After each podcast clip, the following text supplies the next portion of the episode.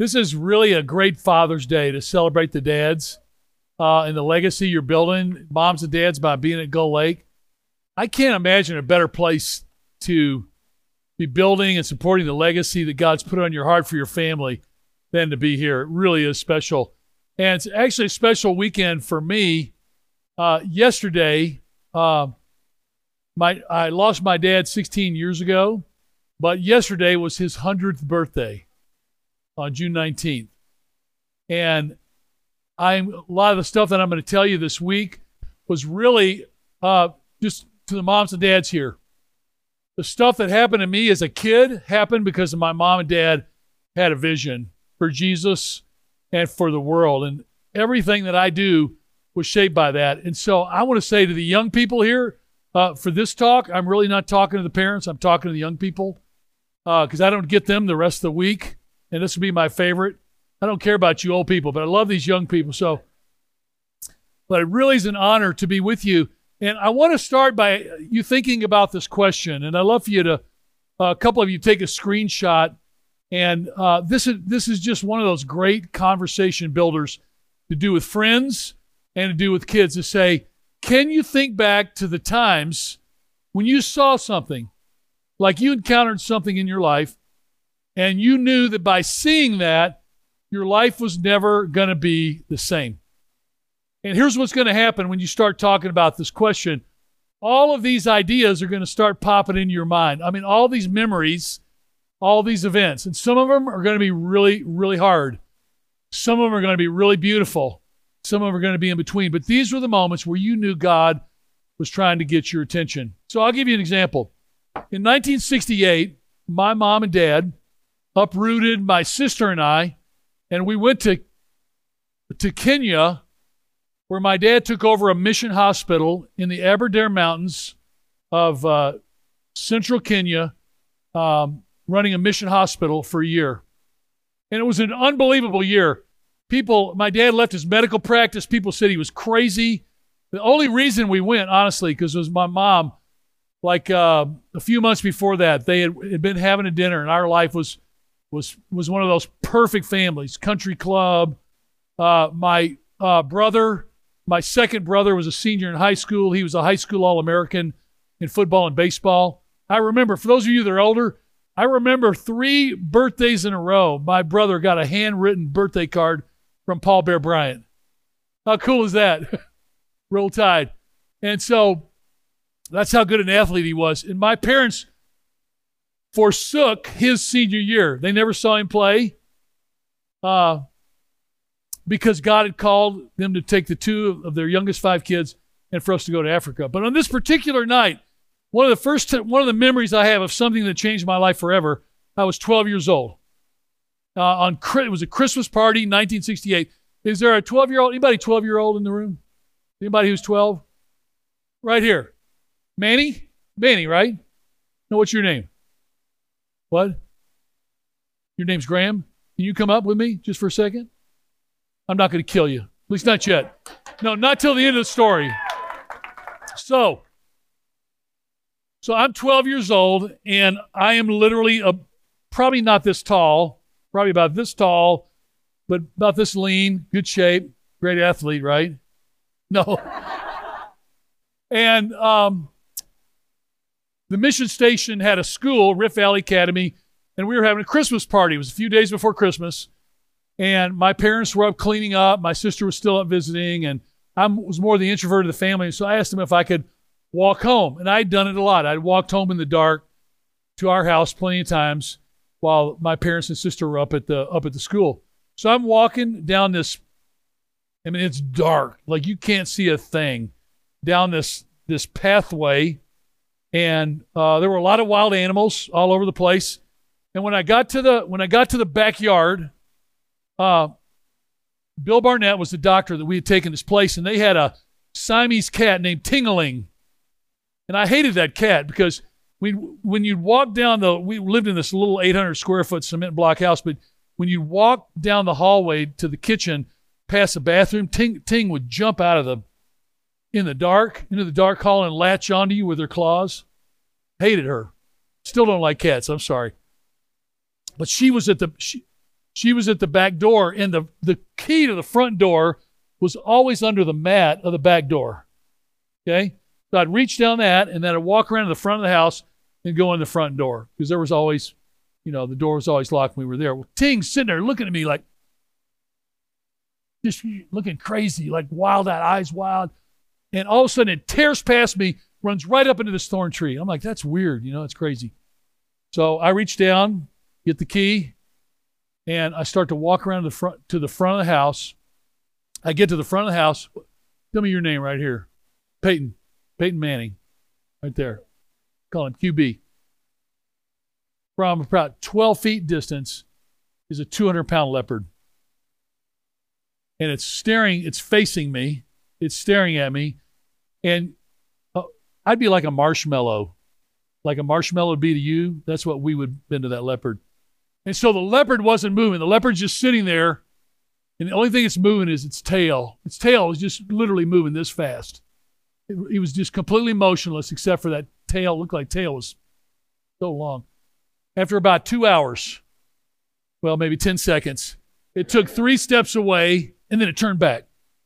Like just looked at me. Okay. And then it took three more steps. It turned back, looked at me again.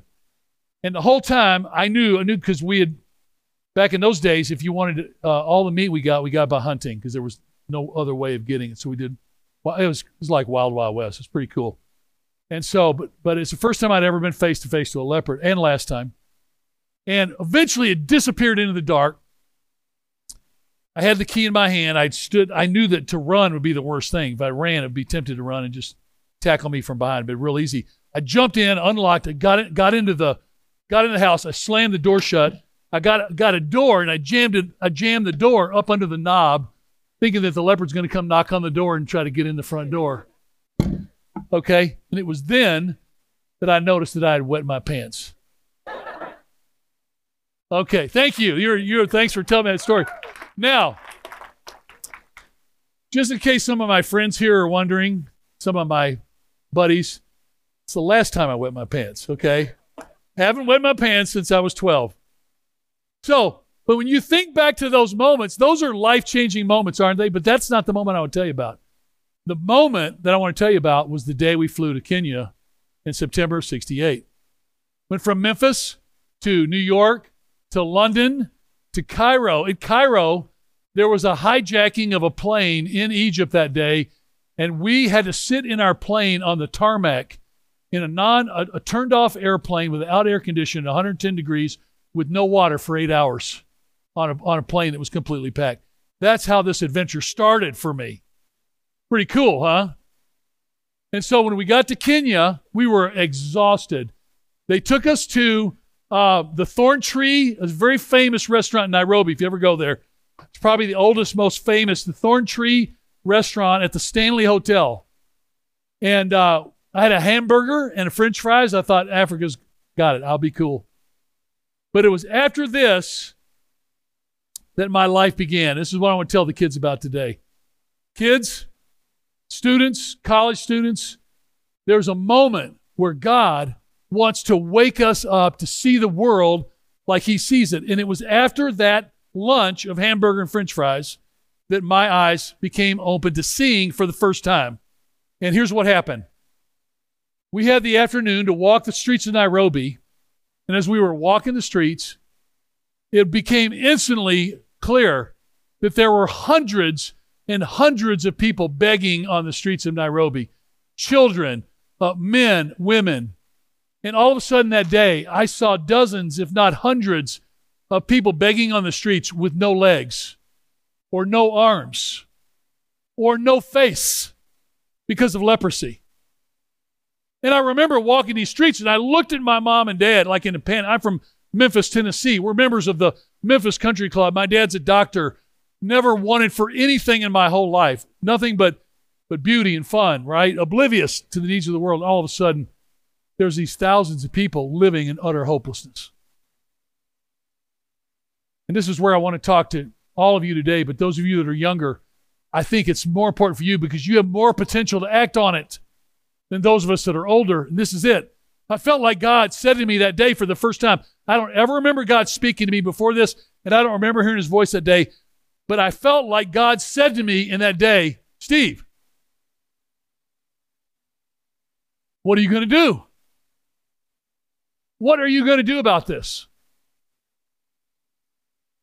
You're going to go out to Rift Valley and go to school with all the other mission kids and forget that you saw this? What are you going to do?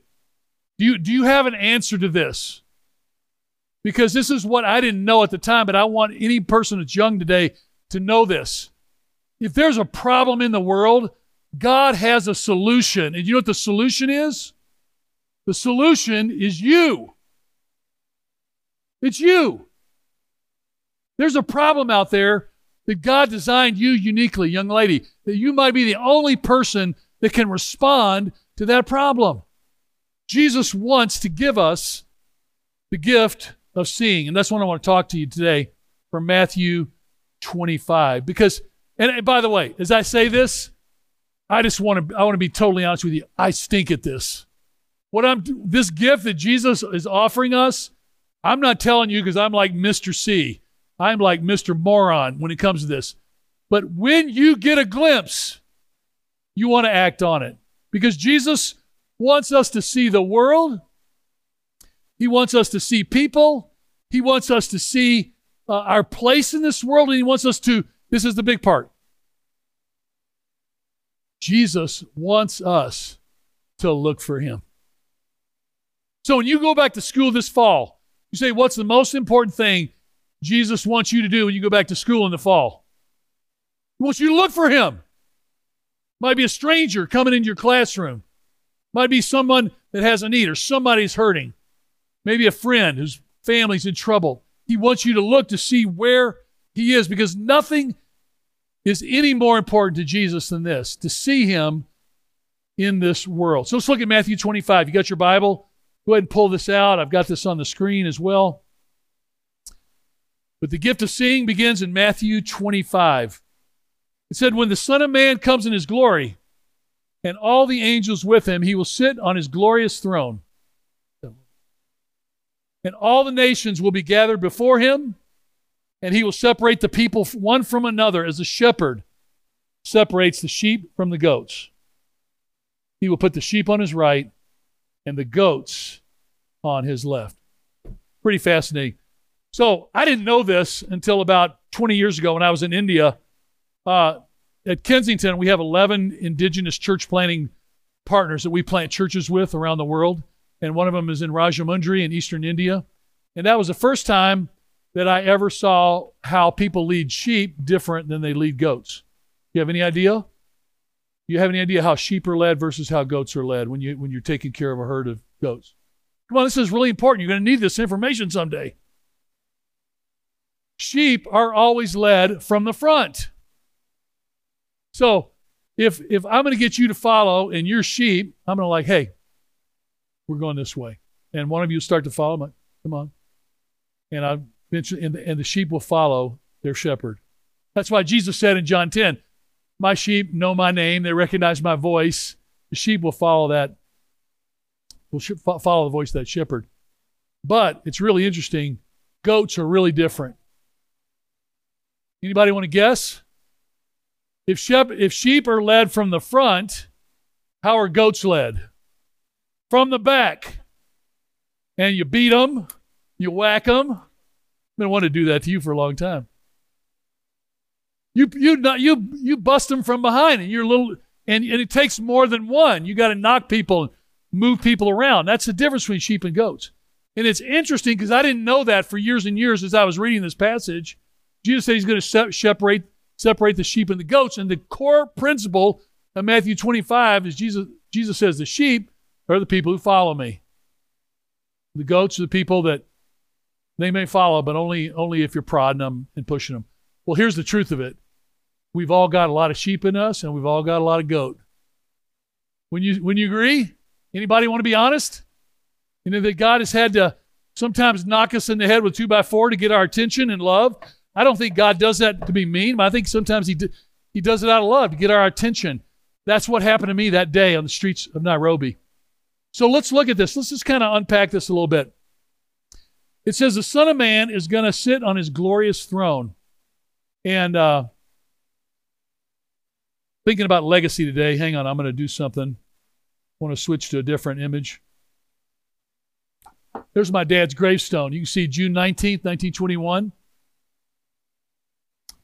You dads out there today, that part of what you're working towards, you moms, kids, is, is to say, what is the message you want people to know from your life? Dad's was clear his whole life. Jim Rayburn, the founder of Young Life, led, led him to Christ on a retreat in 1941. That for me to live as Christ and to die as gain. That's the legacy, the kind of legacy that this is why you're here. You say, why are you?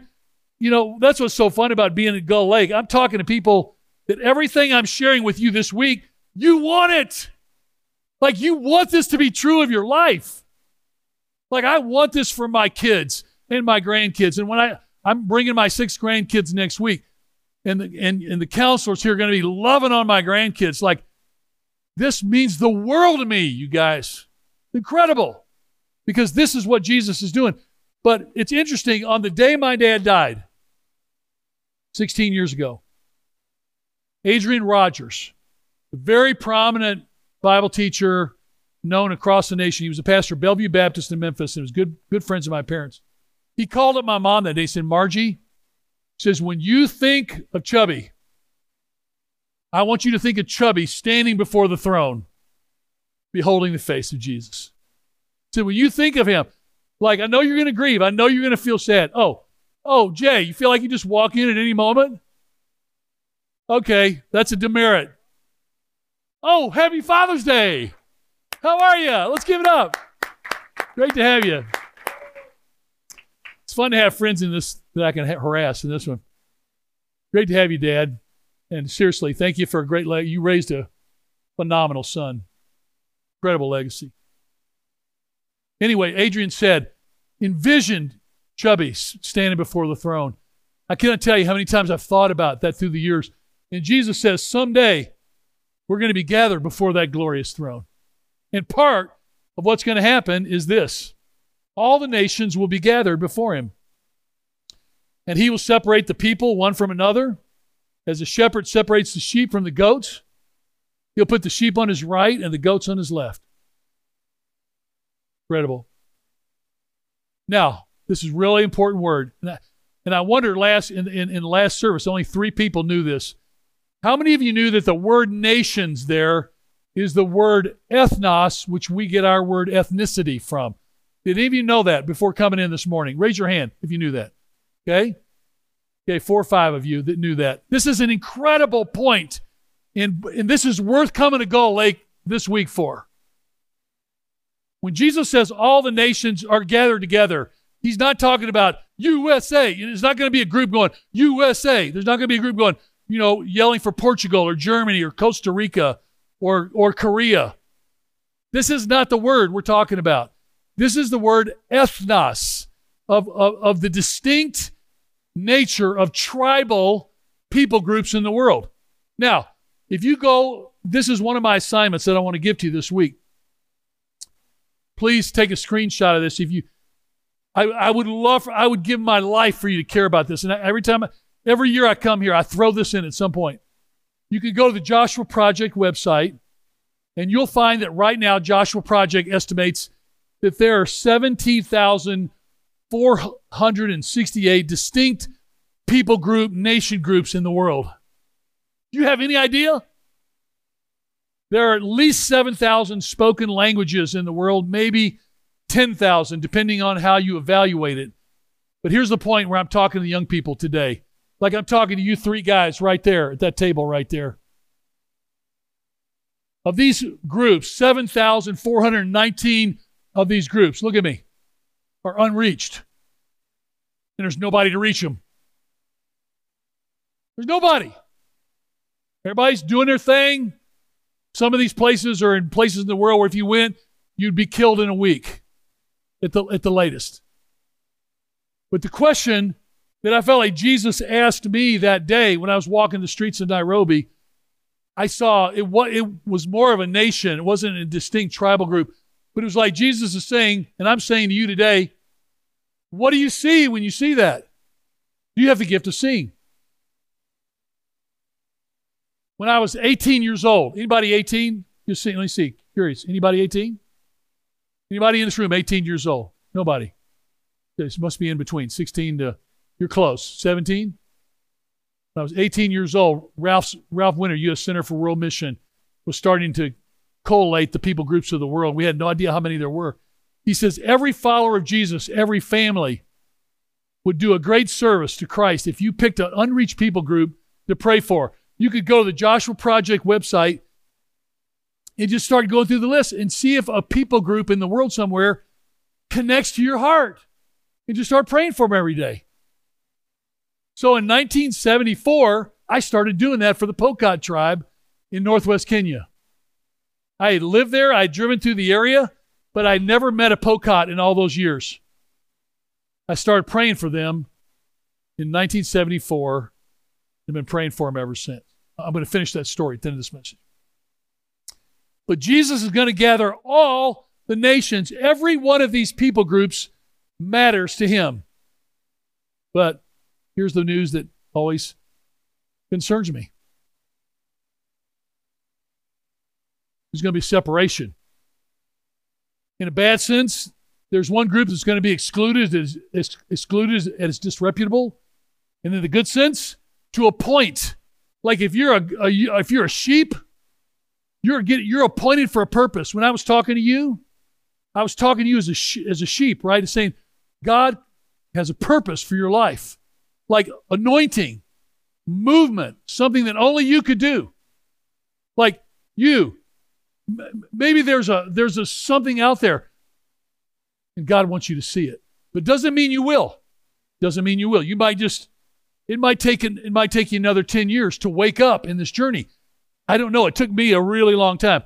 But it, so in this separation, this is the separation. It says the king is going to say to those on my right, on his right, Come, you who are blessed by my Father, take your inheritance, the kingdom prepared for you since the creation of the world.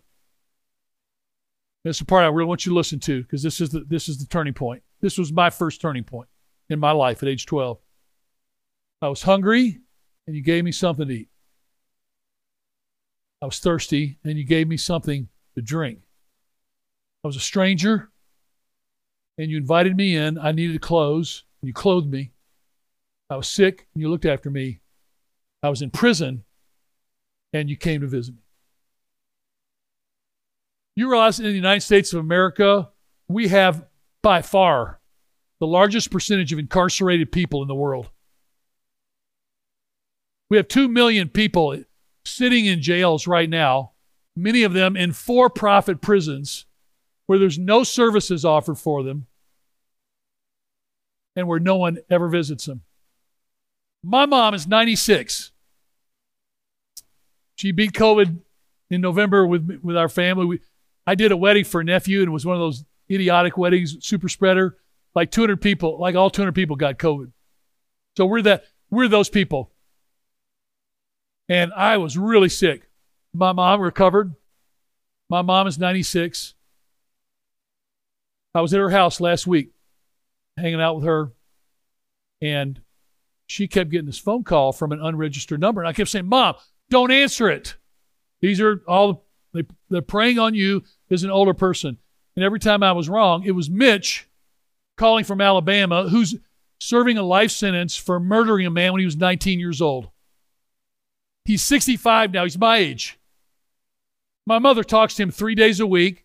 She's got my cousin, Rainer Twyford, who's a law, prominent lawyer in Birmingham, Alabama, working on his case to poss- possibly get him parole at some point. My mom sees Mitch and answers the phone. But here's the beautiful thing Mitch went 25 years without anybody visiting him in prison. Not one visitor for 25 years. And so here's what I want you to understand about this passage. If you're taking notes and you see this word, so you're like, what is the Greek word for hungry? I'll tell you what it is. It means your stomach is empty and and all you can think about is filling it with food. Thirsty is the literally the word to say, I need a drink of water because I can't swallow. Naked means you literally have no clothes to wear.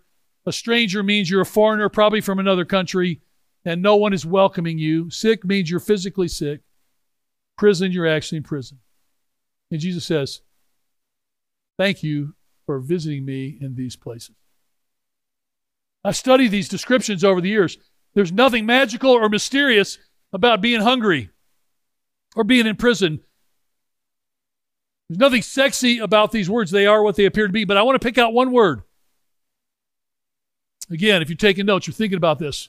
This word xenos from the Greek is the word where we get the word foreigner or stranger. You can't read the lighter print, but it's alien. A person who is alien. What does that mean? It means someone who's completely other than you. You know who Jesus loves the most? Read the Old Testament. All of his instructions are to what? Safeguard food for the alien among you, to care for the stranger among you. This is at the heart of God. And when Jesus comes, who does Jesus interact with? He, he interacts with the aliens, the strangers, the, the other than, the people on the margins. And he invites us to do the same. How many of you have heard of the word xenophobia? You know this word? This is where we get it from the Greek.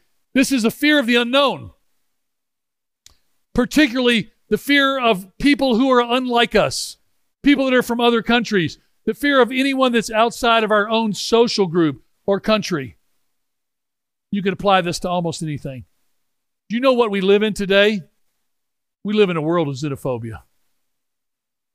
We, as followers of Jesus Christ, one of the things that Jesus wants to do to us is eradicate this from our lives. Jesus came to drive away all fear. Like, and part of it is good. We teach our kids, hey, watch out for the stranger. That's important. But we also need to teach our kids, listen, God is preparing you to love the stranger. Because this is what I care about. This is what's in my heart. And so Jesus is saying this to these people. He says, You had the gift of seeing me.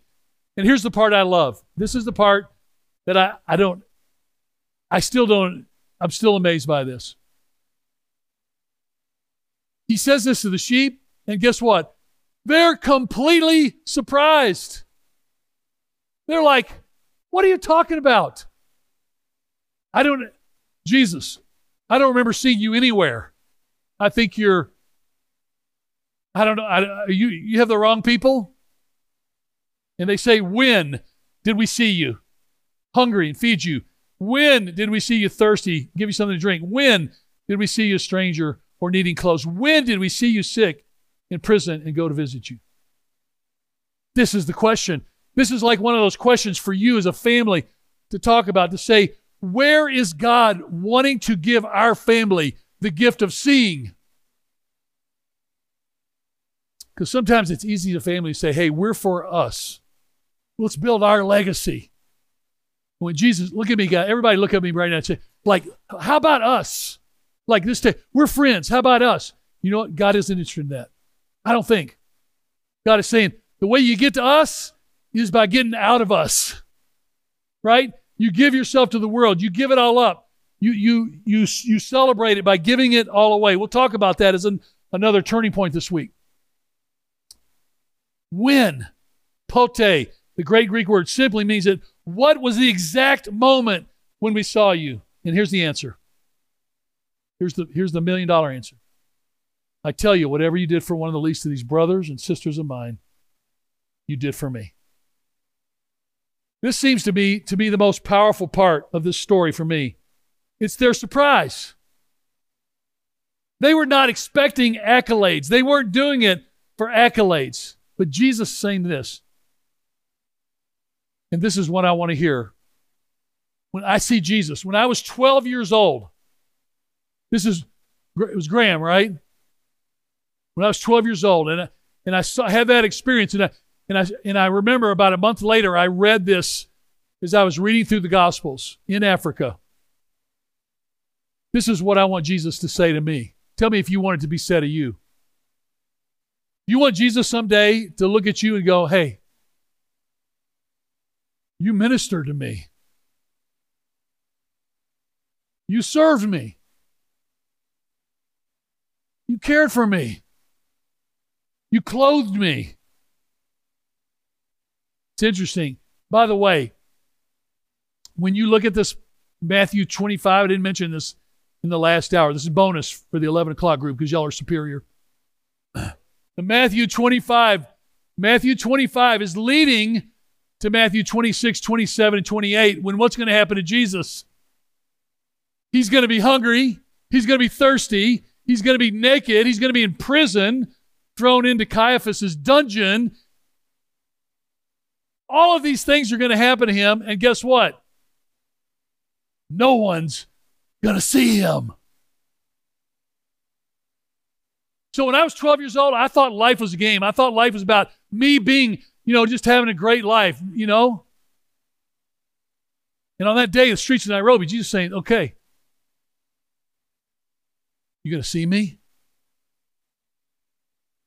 Are you going to see me? Or are you just going to roll through life? You're going to see what I care about. Do you want Jesus to someday say to you, Man, you welcomed me. You came for me. You loved me. You saw me. There's no higher honor Jesus gives in all the Gospels than right here, where he says, You did it for the least of these, you did it for me. Incredible thought. there's no wiggle room here. He's describing the actual experiences of people, actual physical conditions, actual emotional conditions, actual spiritual conditions that are real. And Jesus is saying true worship is loving the desperate, is identified by their desperation. Who are these people? It indicates, think about this. You got you you people that are young, you go into school, you live in your community. Who are the people in your community who can't repay you for what you might do? People who have no marketable value to you, people who are the forgotten. You know, it's interesting just think about it as a futurist of the church and the world. You, you people that are under 20, you are finally going to be the first generation in the history of the West where there is going to be no cultural, financial value for being a part of the Church of Jesus Christ. See, for those of us in my generation, there was a lot of values and connections. There was a lot of societal and cultural value, you know, of but you're you're growing up in a place where the world's going to be increasingly hostile to the uniqueness of Jesus Christ saying, I'm the truth and the life, and I'm the way, and no one comes to the Father except through me. That this road comes through me. You are the first generation in the West. Jesus is saying this. This is the point that I want you to talk about. Not what we say, Jesus is saying it's not what we say. Like it's, it's what we say is important. Saying the Apostles' Creed is a beautiful thing. I love it. I, I love saying it. I love thinking about it. It's not what we say that ultimately counts. According to Matthew 25, it's what we it's what we do, and it's who we do it to. And as a family, if you're building a legacy, and you want a legacy to reverberate through the generations, as a family, we've all got to be thinking about who is it that we're loving and seeing, and who is it we're doing this to? And every family that's here at Gull Lake, I think you're going to do this because you want to have this legacy along the way. For your vertical faith to become horizontal, to become horizontal, that's when it becomes legitimate to Jesus. Theory becomes front line. You inhale Jesus and you exhale his love out to the least. Let me finish with this. We're almost done. Three minutes. Let's talk about the goats. He will say to those on his left, Depart from me, you who are cursed, into the eternal fire prepared for the devil and his angels. This is really, really harsh language. And I think, again, I don't know all, all the things that are behind this, but God is trying to describe a separation that is painful. And it's the separation that is way more important than the that is the description. But I want you to read this because I remember there were moments when I read this and I, I felt like weeping. He said, I was hungry and you gave me nothing. I was thirsty and you gave me nothing to drink. I was a stranger. You did not invite me in. I needed clothes. You did not clothe me. I was sick and in prison. You didn't look after me. And they're just as confused as the sheep. They're like, Lord, when did when did this happen? Because we don't ever remember seeing seeing you. He says, I tell you, whatever you did not do for one of the least of these, you did not do for me. So here this morning, on June 20th, on the first day of my dad's next hundred, hundred years in eternity, I want you to ask this question What are you going to do to see Jesus, and what are you not going to do? As a family, as an individual. I don't think there could be anything more interesting because here's, here's how I want you to think about this. I did not realize in 1968 what Jesus Christ was going to do in my life. The Graham. Yeah, this is what now is when I kill you. Come on. So come on back up. So in 1968, so I want you to look at me now. I'm 53 years older than you. This story I'm describing is 53 years ago. Someday you'll be hanging around and go, hey, I heard Steve Andrews' 100th birthday. You'll, no, I don't. But here's what I want you to know. I lived that year. It was a very frustrating year. Went to Rift Valley Academy. I saw mission, saw missionary kids who were there because their parents were called who didn't love Jesus. They didn't love the African people. And I remember thinking, what the heck is going on? But I was starting to see. I was starting to see things. I also started to see that missionaries weren't releasing the leadership to the indigenous, to the peoples of the country. Like the missionaries were holding on to their authority instead of training and discipling and handing it off to the generation of the people they were called to reach. And I'm 12 years old. What do I know? Nobody's listening to me. It drove me crazy.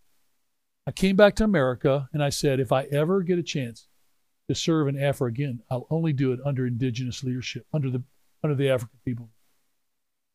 So, uh, 12 in 1968, 1974, I'm 18, I'm a freshman in college. I start praying for the Pokot. This is the part I want you to remember, okay? You're the only person who's going to remember this story and wish you didn't. In 1985, after seven years of youth ministry in Detroit, I went to Chicago to Trinity Seminary. I want you to think about this. Since 1974, I've been praying for the Pokot tribe in Northwest Kenya. I'd never met a Pokot. I walked into my first seminary class and I sat down next to this big, huge guy with a huge afro. I mean, literally this this big. From my vantage point now, super sweet. And I said, I said, hey man, how you doing? And this is exactly what he did. He looked at me and he goes, Hello. Hello. I'm like, I said, You're from Kenya. He's like, Yeah. I said, I recognize that accent anywhere He said, he says, how do you know that? So I, I was a I was a missionary kid there, 20, you know, 17 years ago. And I said, what tribal group are you part of? What do you think he said? Pokot! Guys, this is what I found out. Of a million Pokot, as far as we know, he was the first Pokot. This is my this is my my story of journey with God. He was the first Pokot to ever study the Bible or theology, and as far as I know, the first Pokot to ever come to America as a student in the history of the world.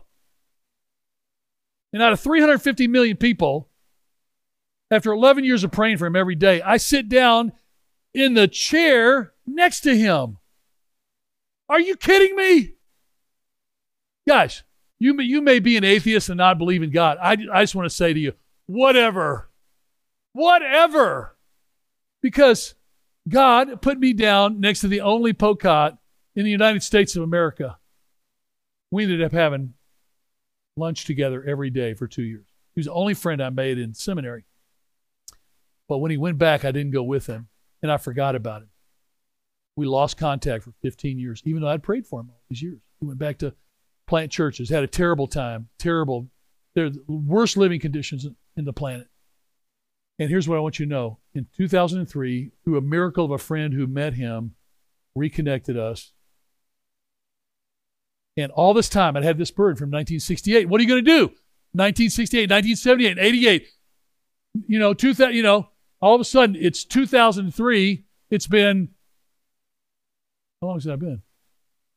35 years, and I hadn't done squat about what am I going to do about the people of Africa. And in 2003, I go and visit him. You can go sit down because now I want to tell you what happened. Oh, wait, come back. You got to dance with me. So, on the last visit, the last travel group with the Pokot, we went to the worst part of Pokot. Gosh, I almost forgot this. And like 300 people, all the churches were meeting under under the thorn trees. No, no churches that time. And the about 100, no, at that time, no one wore Western clothing. And it was about 110 degrees most days. No, no one, people just wore the most minimal clothing, whatever. So people were basically nude. And so the women started dancing and they started singing this song. And I'm a little uncomfortable. All these women dancing, they're, and they're, they're, they're jumping. Come on. Come on. Come on, big guy. Let me see. Let me see your vertical. Let me see what you got. Can you jump like a Maasai or a Pokot? Come on, let's see. Come on, let's see. No, you're definitely not Pokot. uh, and they're jumping, and I mean they're clearing, and they're I mean just effortlessly, you know, 24 to 36 inches. They're just effortlessly clearing And I'm about a two inch vertical, but they, they bring me out to start singing with them. And they were singing, Bring us Jesus, bring us life, uh, bring, bring us water, bring us life. And that's what they were singing. And we're having a great time. And I actually have video of proof of my incredible dancing skills. But here's what I want you to know, and I want you to remember. Even that day, 35 years later, I was incredibly discouraged because I thought a million people need clean water. They're scattered all over this country. I have no money. I don't have any power. I don't have any, I don't have that much leverage in the world, but I do have a church I've started. Maybe we can do something about it. And so I went home. This is what I want to finish with. That was 18 years ago people in my life started seeing the Pokot. People, we started taking teams over. People started seeing it. People started caring about it along the way. People started saying, "Well, what are you going to do about water?" We had five women who said, "How come nobody? How come nobody ever asked a question about the Pokot women? Because their conditions are horrific." Five of our women said, "We're going to we're going to start serving the women of Northwest Kenya." I'd been there for years, never thought once about the women because I have a problem with seeing. But those women came and they saw the women. Anyway, today, because of people catching the vision of seeing, 400,000 of those million Pokot drink clean water and are living because people gave, people saw. People started churches, 400 churches. There's schools everywhere, medical clinics. There's anti FGM training, which is unbelievable. All this stuff happened because I came back powerless but but people were willing to say, people were willing to say what I'm asking you to ask today. That's only said, Lord, what do you want me to see? Like, it doesn't matter if nobody in this room listens to me today. If you listen, you took good notes. You're my favorite. That's my favorite right here. But you're thinking and you're going to ask the question, Lord, what do you want? What do you want me to see that maybe nobody else is seeing? That's it only takes one person and then one other person sees with them, and one other person catches the vision and catches the flow. $15 million later, hundreds of wells, uh, probably 100 schools, 400 churches, simply because God said, Will you see? And so here's what I want to say to you in closing 50 years from today, I want you to remember this because God wants you to see something. I don't know what it is, but He wants you to see Him in this world and that you would be, by the power of the Holy Spirit, his answer to whatever that is that you're seeing. Okay? Let me pray. Father, thank you for Graham and for all the men and women and boys and girls in this room. Thank you that you want us to understand that seeing is doing. To really see, and, and sometimes it doesn't come right away. We don't know quite how to step onto that or act on that. But Lord, would you move in Graham? Would you move in this incredible young man right here, all the young men and women that are listening to this to say, what are you calling, and, these families, these amazing families, Lord, what are you calling each one of them to do? Guide them and direct them. I pray by the power of your Holy Spirit, you do something far beyond, immeasurably more than we could ask or imagine. In Jesus' name, amen.